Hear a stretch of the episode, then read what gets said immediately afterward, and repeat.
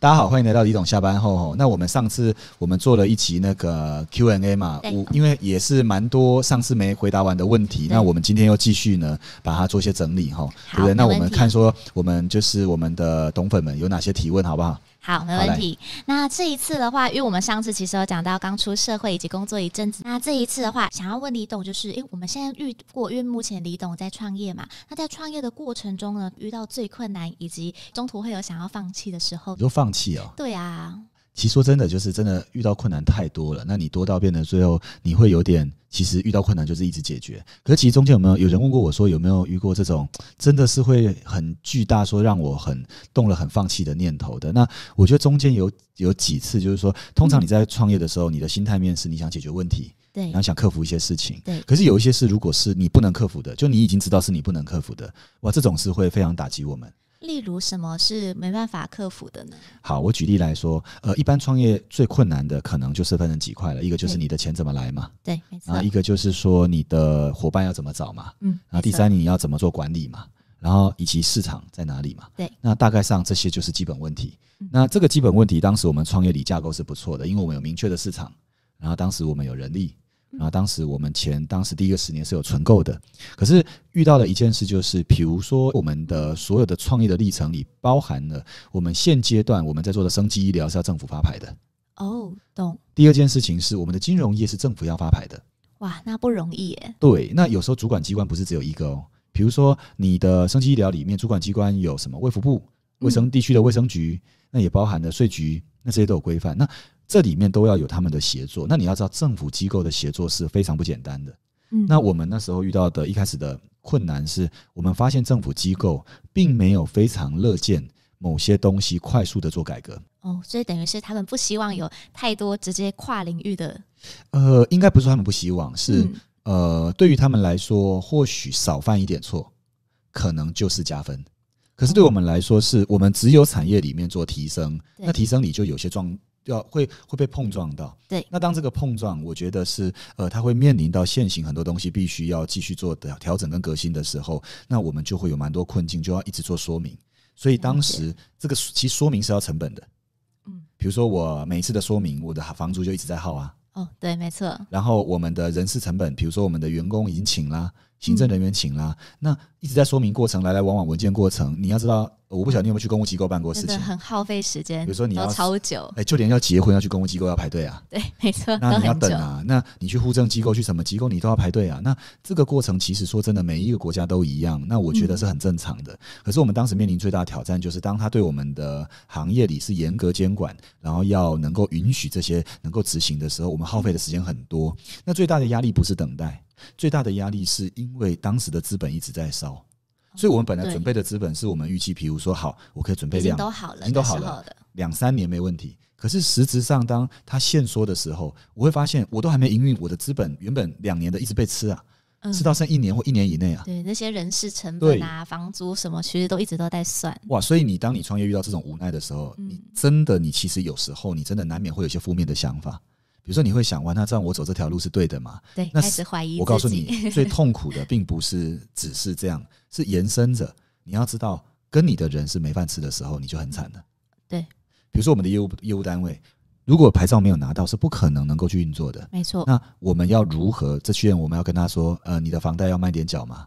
不可能啊，或者是你的小孩奶粉就是可能要等我吗？不可能啊！所以我最痛苦那段时间一直做会做噩梦啊。就是其实做噩梦不是因为我们的资本一直在烧，是跟着我们的人是过上很辛苦的日子的。那我觉得这中间你就会学会什么是责任嘛，对你会知道说你要怎么去照顾你身边的人，然后他们如果跟着你吃苦，你该赶快去努力些什么事嘛。那这时候我觉得有时候机缘跟贵人就很重要。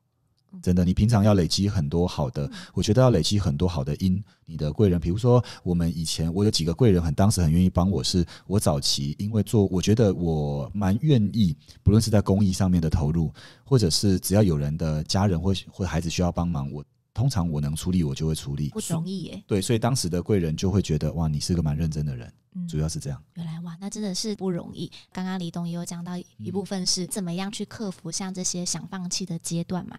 因为我知道李董目前旗下有很多子公司，那每一个子公司全部都是跨领域的，那怎么会想说可以要一直就是连续的创业呢？我觉得是这样，就是说，呃，通常我们也不是说刻意要跨领域，嗯，也不是说刻意要创业，有时候是这样，比如说，呃，你如果今天假设今天外面天气发生了变化，秋天要转冬天了，你会不会多加件衣服？会一定会啊，对不对？那如果今天如果呃夏天提早来了，你会不会把夏天的衣服也拿出来做一些调整？也会，它有点像是这样，它是因应环境在做变化的。那因为现在的环境是变动的太快，举个例，台湾的餐饮业在疫情期间倒掉非常多，哦，这倒真的，服饰业在疫情期间倒掉非常多。嗯那我那天听到一个呃，应该怎么讲，非常有意思的一个故事是，在中国大陆有呃前前两年补教业被打击，那很多补教业关了。那在中国有一个非常大的补教业叫新东方，嗯，有听过。那这个新东方当时你知道他做到是全中国几乎是数一数二大的，结果政府一声令下把牌照要收，然后人员要限缩，然后不准学生补习，哇，新东方完蛋了。第一房租，第二人力，都一直在烧哎、那我先说，他们后来也做了一个跨领域，那个跨领域是什么？他的他做的跨领域是这样，是说他再生了他的老师。你知道他把老师，他把他的老师叫去做什么吗？不知道，我觉得每一个人有这种格局跟思维，是你要打破你现在有的限制。他把他的老师，他们改成是一个直播平台。那你要知道他的直播，他们当直播主要卖东西，对不对？对，可是酷的事情是，比如他的补教业是英文老师，他就用英文来卖东西，然后让学生们上来还是可以学英文。可是这些年轻人他卖的东西又是年轻人喜欢的，所以就变成年轻人会去买那个平台上的东西。可是他们又趁机可以学英文，累积点数。一个结合的部分，结果我先说人的累积，我觉得他的福，他的一切的机缘跟福分都跟他做的事情有关。新东方的老板在他结束他那个事业要准备跨刚海领域的时候，嗯，他没有拖欠任何员工跟任何厂商的钱。哇，然后他当时做风控做得很好，是你要跨领域，你的风控一定要做得很好，要不然你会很容易失败。没错，那当时准备的钱，我记得就我知道的，他有几百亿的现金在手边，而且他是故意不再做投资的。那为什么他要这样做？因为他知道风险会来，他就拿这几百亿，他先去把所有的很多结余款先付掉。但，我认为这个实际的数字金额是有待商榷的，因为我没有实证去求证。嗯但我知道他的风控做得很好，所以他当时做了准备，所以他没有倒掉。所以他把钱都付完了以后，反而他要东山再起的时候，他去做这个跨领域的时候，非常多贵人来帮他，希望他成功，因为他觉得这样的企业太不简单了。嗯，真的很不简单，所以你说回回过来说，为什么呢跨领域？因为环境在变。第二件事情是有没有说跨领域一定保证成功？没有。可是我们一直在跨领域中寻找新的让呃产业能够再生的机会。然后比如说让医疗再生，让金融的服务进入到医疗里，让医疗也是有温度的。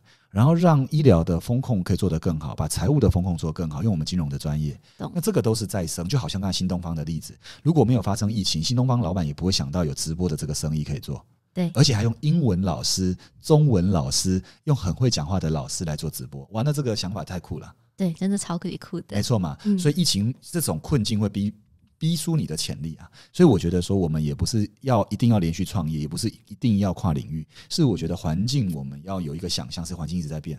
那我们手边做的事也要变，就像是你今天你比如说你以前是呃在护理单位嘛，后来跟了我们金融跨升级医疗嘛，那你现在你也在帮忙做，就是在公司里面，你你在小编的岗位上，可是这个小编你不是只在当小编啊，这个，小编的岗位里，你有在发现很多养分呐、嗯。对，那这就会变得很有趣嘛，对，真的就很有趣。